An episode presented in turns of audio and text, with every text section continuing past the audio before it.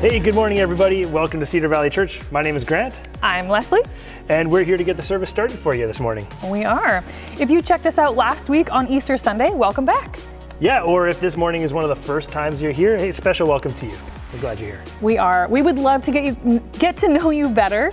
Um, so if you could give us an email at hello at cedarvalley.ca, we would love to connect. You can also drop a comment on Facebook or YouTube. Yeah, a bit of interaction, right? Because we see some data, but just numbers. We don't know if you're out there, so let us know you're out there. Say hi. And one of the best ways to just stay connected, stay informed about all the stuff going on in our church community here, in our community around us, devotional posts, announcements, calendar stuff, whatever, just updates in general. Follow us on Facebook or Instagram, subscribe to our YouTube channel, or head over to our website, cedarvalley.ca, and sign up for our weekly email newsletter. We send those out on Fridays. Yeah. And if you've been impacted by any of these thi- any of these things that you've seen, we would love it if you'd share it. Share it with your friends, your family. We'd love to get to know. To, we would love to get to know more people.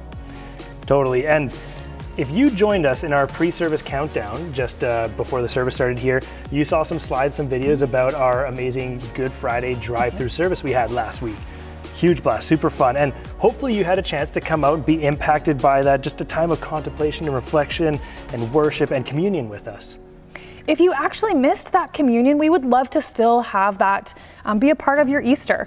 Um, so definitely let us know. You can contact one of the pastors, and we would love to come out and just have the Lord's Supper with you together. Yeah, maybe you've been like you were allowed to have visitors over, but you had no way of getting out here too. We don't want you to miss out on that kind of stuff, right? Yeah. So whatever we can do, our pastoral team would love to just reach out and connect with you in that way.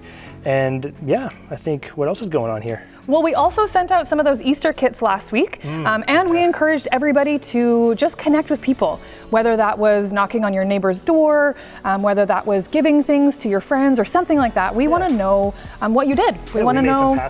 We did. We made some Pascha. We dropped it off at our neighbor's house. I don't know if they'd ever had Pascha or No, like, it. what's this thing? It's like, ah, German bread. It's like cake bread. Yeah. That's real good. Oh, what's that about? You get cool conversations happen out of that, right? Totally. So we want to hear about that. What did you do, and how did that go? Yeah, we already heard a few stories about that that have been really sweet just to hear how that has happened. And, and we want to just spread that hope and encouragement to all of you, right? So Yeah. if you have any of those kind of stories, let us know. Yeah. Uh, share them with us if we have the permission to kind of spread that out forward. Really cool stuff. Yeah, it'd be awesome. Well, let's get the service started off with a time of prayer. So join me in that. Dear Heavenly Father, thank you so much for the amazing weekend we had last week and to celebrate what what this is all about, oh. God, that mm-hmm. you sent your son Jesus here to live with us among us, God, that you were present walking among us, among us interacting with us, and you paid the ultimate price, God. Mm-hmm. We mm-hmm. we put you there in our human sin. What, That's what it was. But you took that burden, God. You lovingly died for us uh, to bring us salvation, that we could be closer to you. It's a bizarre thing, God. And I just pray if anyone is even confused by that statement when I'm praying that out to you, that you just give them the courage to reach out, and we'd love to have that conversation with them. But God, thank you for that. That Easter is a time to celebrate that you rose from the dead, that you conquered all of this. So we just want you to bless this service, uh, bless this time as we're just worshiping together, learning, uh, engaging, dialoguing together uh, about you, about how this thing that you've done for us applies to our lives, going here from the service outwards, and just that any uh, anything that's been given towards the efforts of this church, Cedar Valley, uh, you multiply it, God. That you bless the offering that's been given up freely, and you just bring your kingdom here in the city of Mission. So we pray all these things in your name. Amen. Amen. All right, we are going to get the service started off with a time of worship. And after that, we've got a special lesson for the kids with Pastor Doug. And we also try to get out interactive materials uh, weekly just to help you parents engage with your kids with faith stuff at home, activities, dialogue, conversations. And if you want to get those materials, just send Doug an email, Doug, Douglas at cedarvalley.ca, and we'll make sure you're on that list. Awesome. Um, following that, we are back in the Gospel of John, and we are so excited. Pastor Rob is going to be taking us through chapter 12, and so um, we are going through the Gospel of John as a church. So each week there's a new chapter that we're reading, and we would love it if you would read along with us so that you're prepped for the sermons. Um, and yeah, we're excited to get this service going. Totally. And it's been really nice weather lately. Hey, even last weekend on Easter was great. Yep. Uh, I- actually, today's Friday, but I don't know. We'll see what it's like today on Sunday Yes. in the future. But with spring kind of comes that excitement to want to do some like new projects, new activities, right? Get outside, play some games. And I know last year we started a lot of this stuff when we kind of entered lockdowns, some of us for the first times in our lives. Like, man, maybe I should learn a hobby or a skill. So here's the hmm. question for you. what's something super cool you've made kind of for the first time ever? Hmm. Maybe it's just a fun craft with your kids that you explored, or maybe it's like something huge, like you built a shed, or I, I built a shed. but uh, what, did, what did you do? What was your fun craft that you did this last year? Well, I jumped on the sourdough train Ah. and baked a ton of bread. Right, because yeast was like gone, right? So it's like, Yes. oh, let's make our own yeast. Sweet. It was awesome. Head over to the comment section of Facebook, YouTube, Cedar Valley. We're in for a great morning. Let us know an answer to that question. What kind of things have you made this past year? And we're in for a great morning.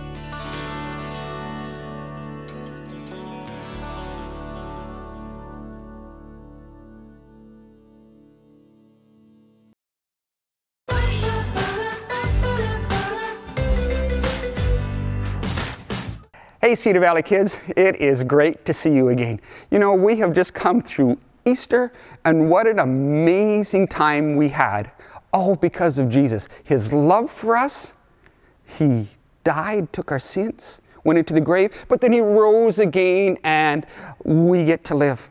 But you know what? The amazing continues because He says some really cool things in John chapter 12. Listen to this when He was talking to some people. This is very interesting. He said, Unless a kernel of wheat is planted in the soil and dies, it remains alone. But its death will produce many new kernels, a plentiful harvest of new lives.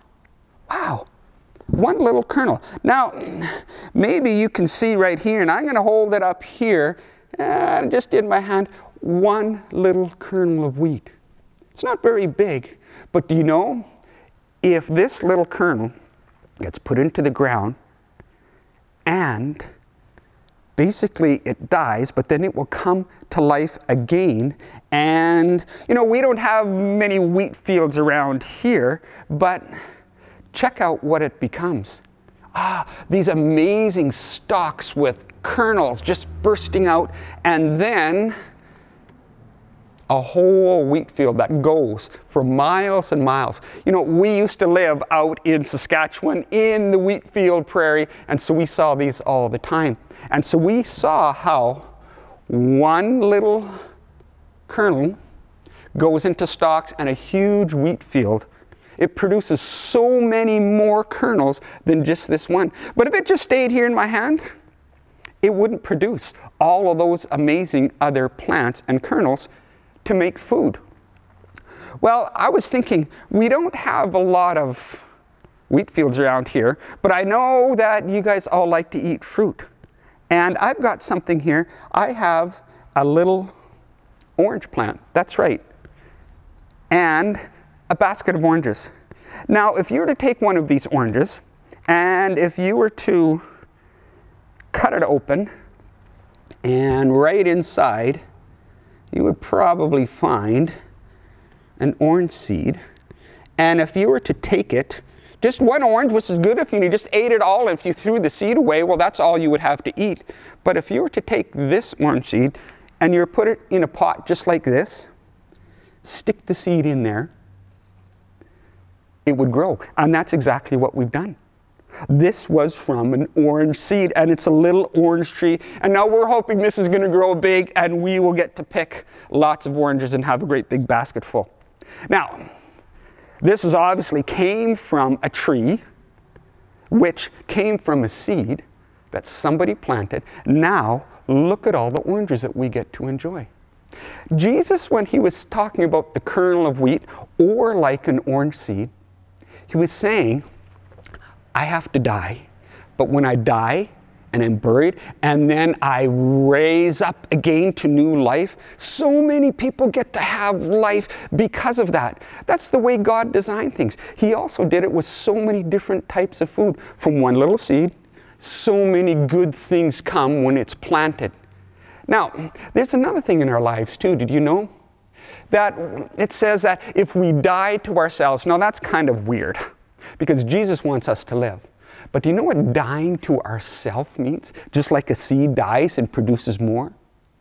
It means that I don't do the things that sometimes I want to that aren't good. So if dying to myself, if I have an orange and I want to eat it all myself and somebody comes up, dying to myself means I'm not going to be selfish and keep it all to myself. I'm going to give part of it to my brother or sister, or to my friend, or maybe to somebody who needs food that I don't even know. Or dying to myself means so more good things can be produced. If I'm angry with somebody, and instead of saying mean or hurtful words, I say, that's okay. And I say nice words and encouraging words to make them feel better. Then good things happen when I don't do the bad things. That's like dying to myself, the things that are bad about me, but the good things in Jesus that God gives me, it produces just like a whole bowl of fruit, just like a whole field of wheat from this one little thing. That's the way God made it. That's the way God made us. So, next time, maybe if you're eating a piece of fruit or munching on a piece of bread from the wheat kernel or from the orange seed, and look how much it produces. Think about all the good you can produce when you die to yourself. You don't do the things that maybe you want to do that aren't good, but you do the good things that Jesus wants you to do. You have a harvest of love all around you. Thanks for listening so well. We'll see you next week.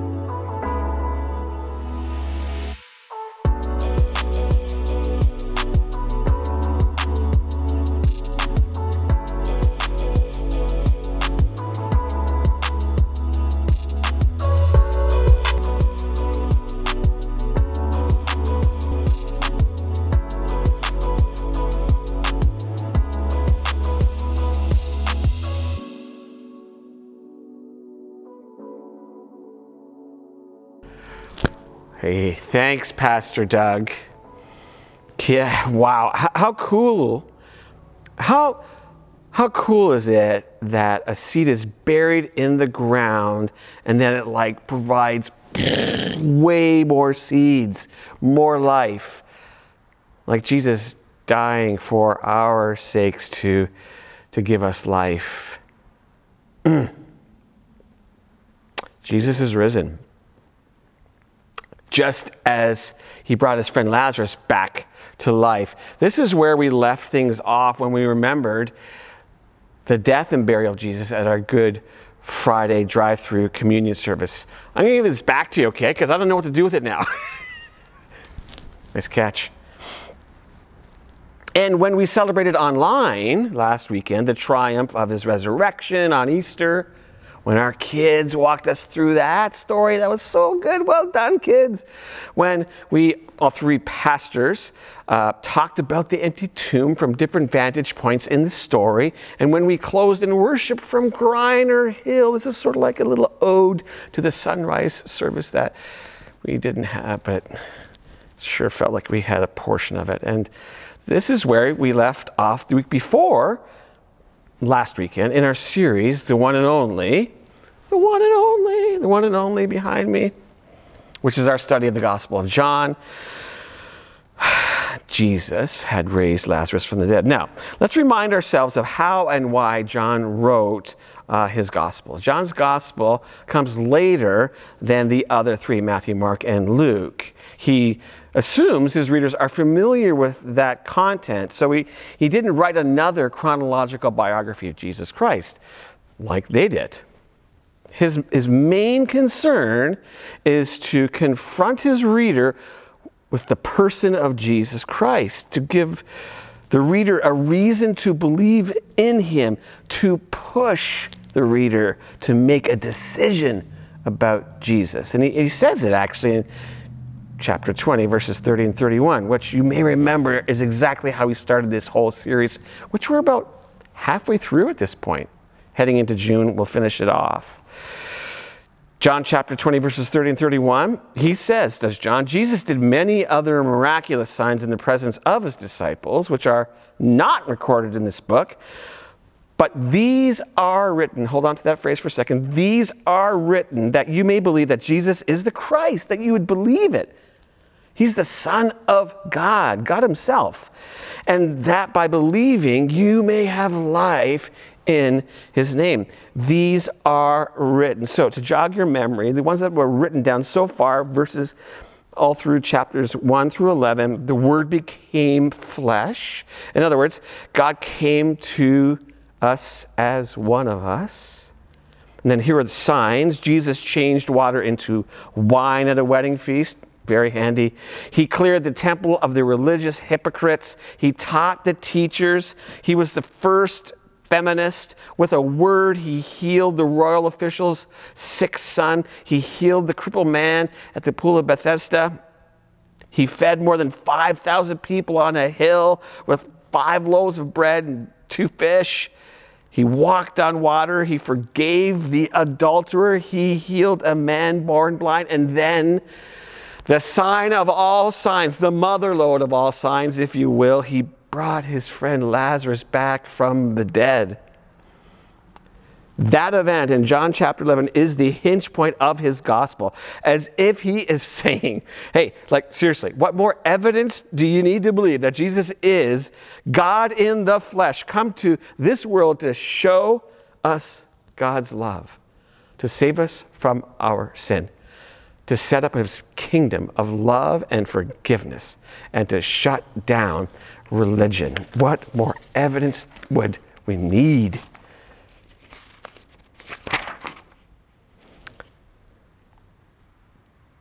So turn with me to John chapter 12, verses 1 through 8. John chapter 12 records the last of Jesus' public teaching prior to his crucifixion. Here's uh, what leads up to that point to the crowd uh, in, John, in, John, chapter 12, hailed him as conquering king. Jesus, though, predicted his death, which to the crowd was kind of a mixed message like, how can you be our king if you're going to like immediately die? Which was a fair question, actually, if you thought Jesus was going to conquer the Roman Empire that occupied your land.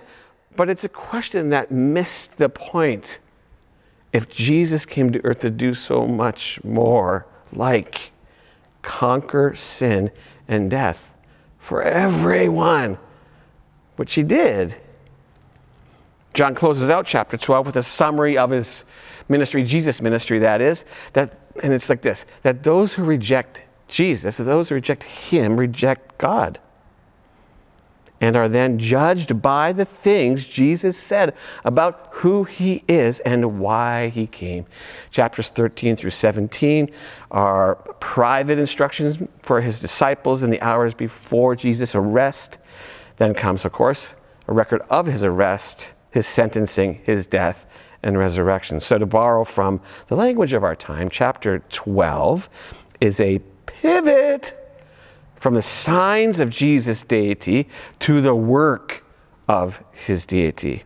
So, all of that, prolegomena, all the lead up to verses 1 through 8. Six days, verses 1 and 2. Six days before the Passover, Jesus arrived at Bethany, where Lazarus lived, whom Jesus had raised from the dead. Here, a dinner was given in Jesus' honor. Martha served while Lazarus was among those reclining at the table with him. So we might ask, and we should ask probably, given the context of the time, what was he doing there? The religious leaders were trying to kill him, and Lazarus for that matter. They had effectively made Jesus an outlaw. And then, what was he doing there in Bethany, on the outskirts of Jerusalem? Jesus wasn't just there because he was an observant Jew, come to Jerusalem to remember the famous story of God rescuing Israel out of Egypt. He was there to die, just as he predicted. so, can you imagine the courage that would take? When was the last time you went to something knowing you'd die? Which is a quick trick question because you'd only be able to answer that if you didn't go to that something. Jesus went to Jerusalem to die. I have a tough time going into tough meetings. I have a tough time having tough conversations. I have a tough time writing sermons, but I have never felt like my life was at risk in any meeting, nor have I ever thought someone might kill me in a tough conversation, nor have I ever felt like I would die preparing a well, maybe. No, not, no. Jesus went to Jerusalem to die. But he went to Bethany first, no doubt because that's where his friends were on the outskirts of Jerusalem, as I said, and no doubt because Jerusalem would have been packed with people, making it probably impossible for him to stay there anyway. Martha made him a meal. Lazarus was sitting with them. Verse 3 they, Then Mary took about a pint of pure nard, an expensive perfume. She poured it on Jesus' feet and wiped his feet with her hair. And the house was filled with the fragrance of the perfume. Which is what's pictured behind me on our graffiti wall. You might not be able to make it out really clear because the gray is faint, but there's this pouring out of love and that's why the hearts are there. And that's why this sermon is titled Love Poured Out. Seems kind of weird though, right? Like, why would Mary crack open a very expensive container of perfume and pour it on Jesus' feet? Not even his neck, which is, I think, where we would think it would be appropriate. And then wipe his feet with her hair. Here's why, in short. Mary adored Jesus. Mary adored Jesus, flat out. Mary took the most precious thing she owned and spent it all on Jesus. That was the measure. I love how William Barclay interprets this display of Mary's affection. He says, Love is not love if it nicely calculates the cost. I'll love my friends or, or, spouse or kids as much as they love me. I'll share what I have after I've made sure I have what I want. I will give myself to Jesus, but I won't give him all. I mean, seriously. This, of course, is not love, right? It's certainly not the kind of love that Mary shows here. Mary's love for Jesus is like the love O. Henry, not the chocolate bar, but the American short story writer wrote about in his story, The Gift of the Magi. It goes like this. And it may sound vaguely familiar. Della and Jim were young and married and poor, but very much in love. Um, each of them had one unique possession. Della's hair was her glory. Jim had a precious watch from his father. It was the day before Christmas. Della had too little money to buy Jim his present, so she sold her hair and bought Jim a platinum fob for his watch. Jim stopped short when he got home because he had sold his watch to buy Della a set of expensive tortoise shell combs with jeweled edges for her gorgeous hair. Each of them had given the other all they had to give because real love cannot think of any other way to give.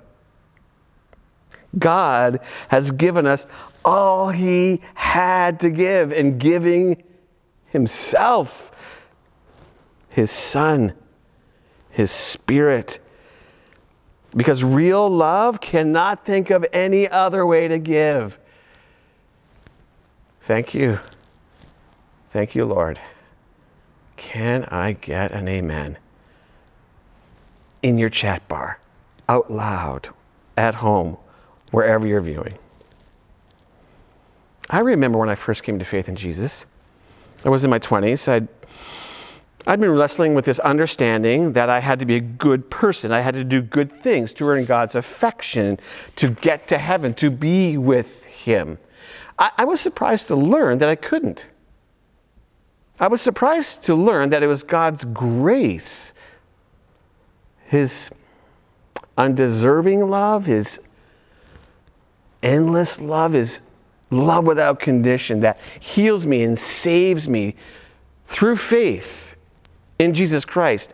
And this not from myself, but a gift from God, not by works, not by doing good things or being a good guy, so that no one can boast, so that no one can say, God loves me because I'm. I'm pretty good and I've done lots of good things. And it's not just about the quality of the things I did, it's the quantity of things I did. It's both. I'm awesome. Can you imagine that scene in heaven? God loves me, God loves us because he can't help himself. This made God, for me, irresistibly lovable. It warmed me, and, and then I warmed to him. I remember that, that first love, like when Jackie and I were young and married and poor. And, and I pray that I won't forget my first love of Jesus that my relationship with Him would deepen over time, just as I pray that very same thing for my marriage. Mary took the most precious thing she owned and she spent it all on Jesus. Love poured out on his feet. Because why, why his feet? Okay, so to clean them, maybe, uh, remember, it was all dirt and sandals in the day of Jesus, right? And it was common practice to wash one's feet or have a servant of the home wash one's feet before entering that home, or, and certainly before sitting down for a meal. Uh, maybe it was to anoint Jesus for his burial, which Jesus will shortly imply. The text doesn't say that, though. Uh, so, uh, that said, Mary might have been paying closer attention to what Jesus has said about his impending death than the other disciples, so maybe.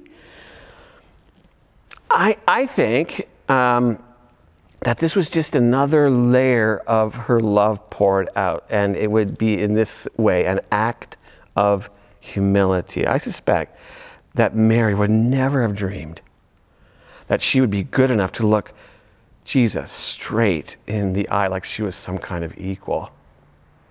Much less think of herself as better, higher than him in station to confer honor on him by anointing his head with oil, like would have been the custom of her people.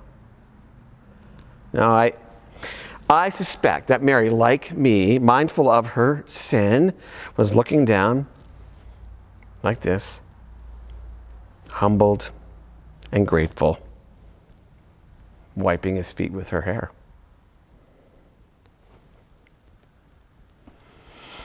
And then Mary Jo, Mary Jo, maybe her friends call her that. Mary showed Jesus unself conscious love. In Palestine, a respectable woman would never appear in public with her hair unbound. That was actually a sign of an immoral woman. But it, it didn't matter to Mary. Mary was all in. She didn't care what others thought. She only cared about what Jesus thought and about loving Him, how she could, when she could, with all she could and the house was filled with the fragrance of the perfume. Like, no doubt, that was a lot of perfume, but maybe there's something more implied here. And Jesus actually seems to say so in Mark's version of the same story in Mark chapter 14, verses 3 through 9. Mark says, in that portion that at the end of it that wherever the gospel is preached throughout the world what she mary has done will also be told in memory of her. And here we are telling it remembering her and how that fragrance metaphorically has spread through history. And that spread is how to love like mary did Judas was like an entirely different story. Now, reading from verses 4 through 6. But one of his disciples, Judas Iscariot, who was later to betray him, objected, Why wasn't this perfume sold and the money given to the poor? It was worth a year's wages. He didn't say this because he cared about the poor, but because he was a thief. As keeper of the money bag, he used to help himself to what was put into it what a contrast to Mary. Mary gave all she had. Um, Judas took what wasn't his. Mary humbled herself before Jesus. Judas called Jesus out. Mary showed unself conscious love. Judas betrayed the love and trust of Jesus. Well, Jesus would have none of it. He says in verses 7 and 8, Leave her alone, he replied. It was intended that she should save this perfume for the day of my burial. You will always have the poor among you, but you will not always have me. Now, before we go thinking that Jesus is all down on the poor, let's take a closer look.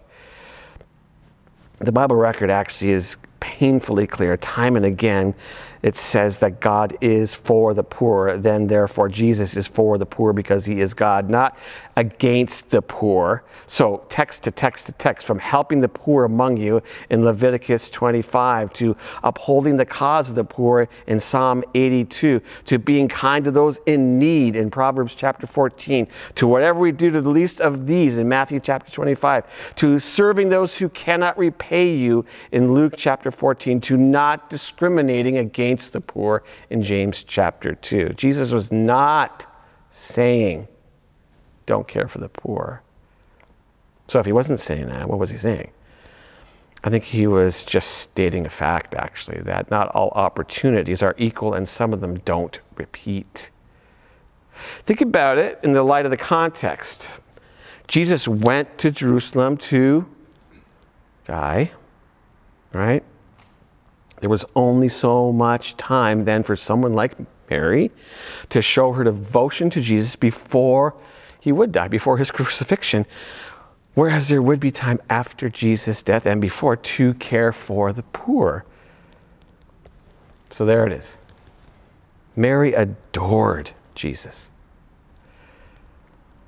She took the most precious, the most precious thing she owned and spent it all on Jesus. She offered it to him with humility and gratefulness, and she showed her love without being self conscious. So, leading into the questions that Grant and I will process together with you, and you will process on your own or with others. I'll ask these questions Can we love Jesus this way too? In the model of Mary, in the fragrance that that represents, and can we love others this way? Let's pray. Father, thank you that this story has lived throughout history as this example of someone who's just all in in her worship of you. I, I suspect we would all like to be like this. And, and here's the truth Mary wasn't like this all the time, every day. But in that moment, she was. I would hope and pray that my life would be, um, would look more and more like that. And thank you for the grace that I need when it doesn't look like that, when I forget about you, where I, I doubt or where I or I'm anxious. But thanks for all those times that when I've turned to you and I've just said, oh, I can't do anything. I give everything to you. I'm going to give you the best of what I have. I'll give you my life. I will trust you with my marriage. I will trust you with my children. I will trust you with my workplace. I will I will trust you. That you consistently and always prove faithful. Thank you. In Jesus' name I pray. Amen. Peace, Cedar Valley. All right. Well, thank you everyone for joining us. Uh, Mm-hmm. It's been a good morning. It's been a great. it- It's been nice to get back into the Gospel of John too, and that Yeah. we've been going through this one chapter a week, and hopefully you're reading along, you're engaging along, and Uh, because there's so much in the chapter, right? Like you took on one chunk of the Oh, story. And if you go through the chapter, you're like, oh, but then there's this sermon, and Yeah. then this sermon underneath. And Pastor Doug covered a, a completely different portion. Yeah. So that's kind of cool. Yeah, and all dig in. fantastic. Lots there. All, all ways that Jesus reveals himself to us, to the disciples, that we see the person of God, the one and only, that he's unlike anything else. It, what I've heard it was that, especially the Gospel of John, is just trying to show that Jesus was what Adam was meant to be and couldn't do. God intended for mankind to be, and so God, present as Jesus, came in. Yeah, big theology. Other commentators describe Jesus as Adam 2.0. yeah, yeah, Right. did it right. Yeah, yeah, exactly. Fantastic. So we want this to be something that you don't just listen to and think that's good enough because it actually needs to be kind of chewed on and wrestled Yeah. with and applied to our lives Yeah. like immediately right now and Yeah. tomorrow and throughout the week and in the Learning next. Learning always implies application. Yeah. Always. If you're just sitting there and listening, that's good. That's great. Yeah. Try to apply it. That's, Yeah. That's learning. Absolutely. So we have some discussion questions Yeah, for wow. you. We've got an essay. Whew. Yeah, so I was trying to, in both of these questions, they're extraordinarily long. I was trying to give it some context. So let's read it together. Let yourself dwell on God's love for you, embodied in Jesus for a second. Just dwell on that, what He accomplished, what He did, just coming out of Easter particularly. Let it warm you, as I spoke about earlier in my own experience. So, with this in mind, with you there in that space, what is something that you can give to God? And so I'm giving you some examples to sort of spark your imagination, but would it be your availability? Some time for a neighbor, for instance, your giftedness, serving in the church, your wallet, which is to say, your money. Who could you help or support? Like, is there somebody in mind, right? What stuff could you share or give away to those people that might be in your mind? So hmm. it's a lot, right? Yeah. Where, where does your head go in this Oh. series of questions? Well, as, as you're reading that out, I'm really thinking just what's been on my mind and on my heart for this pandemic, this COVID season we're in, how it's affected us socially. And I I think like some time for a neighbor. And I mean, that I, I think that's something that applies to our life, like as a challenge pre COVID and everything that Yeah. too. But some time for a neighbor, coworker, friend, somebody slightly detached from you. Because I, I think I found for myself this pandemic, what it's done is it's easy to stay connected to a very small percentage of very close friends or family in our life, and people who are a bit more on the fringe or haven't connected with as regularly have fallen away. Mm-hmm. And Yeah. there's every excuse in the book now of Right. like 'Cause you oh, gotta have a small group, you gotta gotta have a small safe, group, and got- be 100 feet away from each other and wear this mask and shield feels and like an exaggeration. yeah, I know it is, but it, it- we can use and and I'm finding for myself, and it's quick, and I've heard the dialogue a lot. Is just blaming, using excuse to not meet, and so that actually is a bit of a Yes. sacrificial thing to put opinions away, preferences away. Sometimes, you know, for me, man up a little bit and do whatever it takes to And- and actually stay safe Stay safe. doing it, so- well, totally stay safe, Yeah, and that's what I mean. yeah. Is like kind of just take on whatever it takes to be safe, Yes, but actually yes. reach out to meet with somebody. Go for a walk. If it's Yes. pouring rain, buy an umbrella for five bucks, right? And and make that kind of time because it's huge. Like we've had some friends go through really hard times. It's been a year, and everyone's experiencing different highs and lows. And then to be present with them immediately has a bigger Yes. impact now, I think, more than ever. Yes. To actually have some outdoors, which is all good to do. Yep. But face to face time. Yeah, so you've triggered something for me, uh, whi- which is about presence, right? Um, I, and I think we can tell ourselves that we have these planned and scheduled lives. We got things we Right. got to get done, and we don't leave any real space to just be present Yeah. Or be willing to drop something. Or be willing to drop something. Yeah. So the other the other night, I was putting the garbage out at the end of my lane, and a, and a friend tore by. Very much what you're saying, right? Safely, she was in her car with her daughter, and we're chatting from a distance, and it was like, I, I got to go in because it was pouring Yeah, yeah. right? And I, I didn't have my umbrella in my pocket, kind Yeah. of thing. So th- just to be present in that might be the kind of thing that you can, your availability of time to listen well, right? I think as Pete Scazzero said, or quoting someone else who said, uh, that someone who's listened to well, it's so rare that it's Yeah. easily confused for being loved well. Yeah, yeah, yeah. Right. For sure. All right, we should get this question Yeah. two, right? Okay, let's go. Question two, because it's also a Second long one. essay. Yeah, second essay. How are you self-conscious about your faith? So that might be the question. Do you talk about it with others? Do you share your stories of God's love and provision in your life? Do you challenge others to consider Jesus? Like, what do you make of this guy? What did he did and what who he claims to be, actually?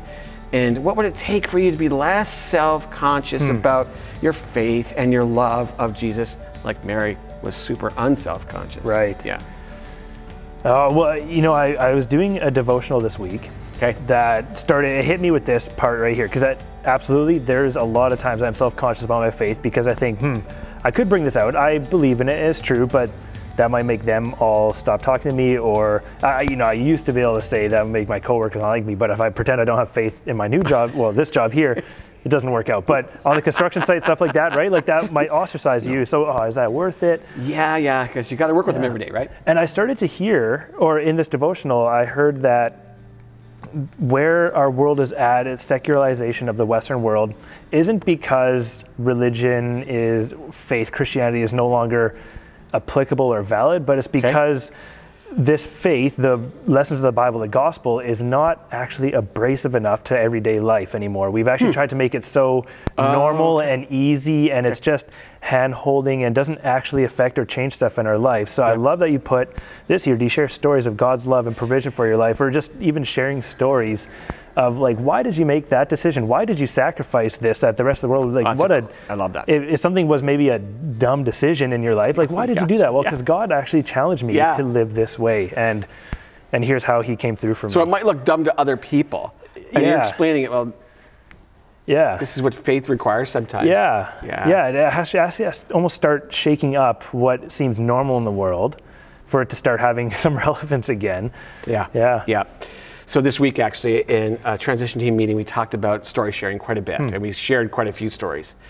And uh, one of the things we talked about was uh, that you can't argue a story. Like, oh, that Yeah, story yeah. didn't happen to you. Yeah, You might argue your conviction that it was a story that relates to God, but I think one of the things that, particularly if you, if you see yourself as a, a, mm, a person who doesn't want to talk about himself or herself, our stories about God are, are just that. They're, they're stories about what He's done. So I, I shared one that night uh, that I won't share in totally here, but some of it would be that, and I shared it in my post this week, um, that a story of God would be for me that He spoke to me through someone that uh, was a real encouragement to me.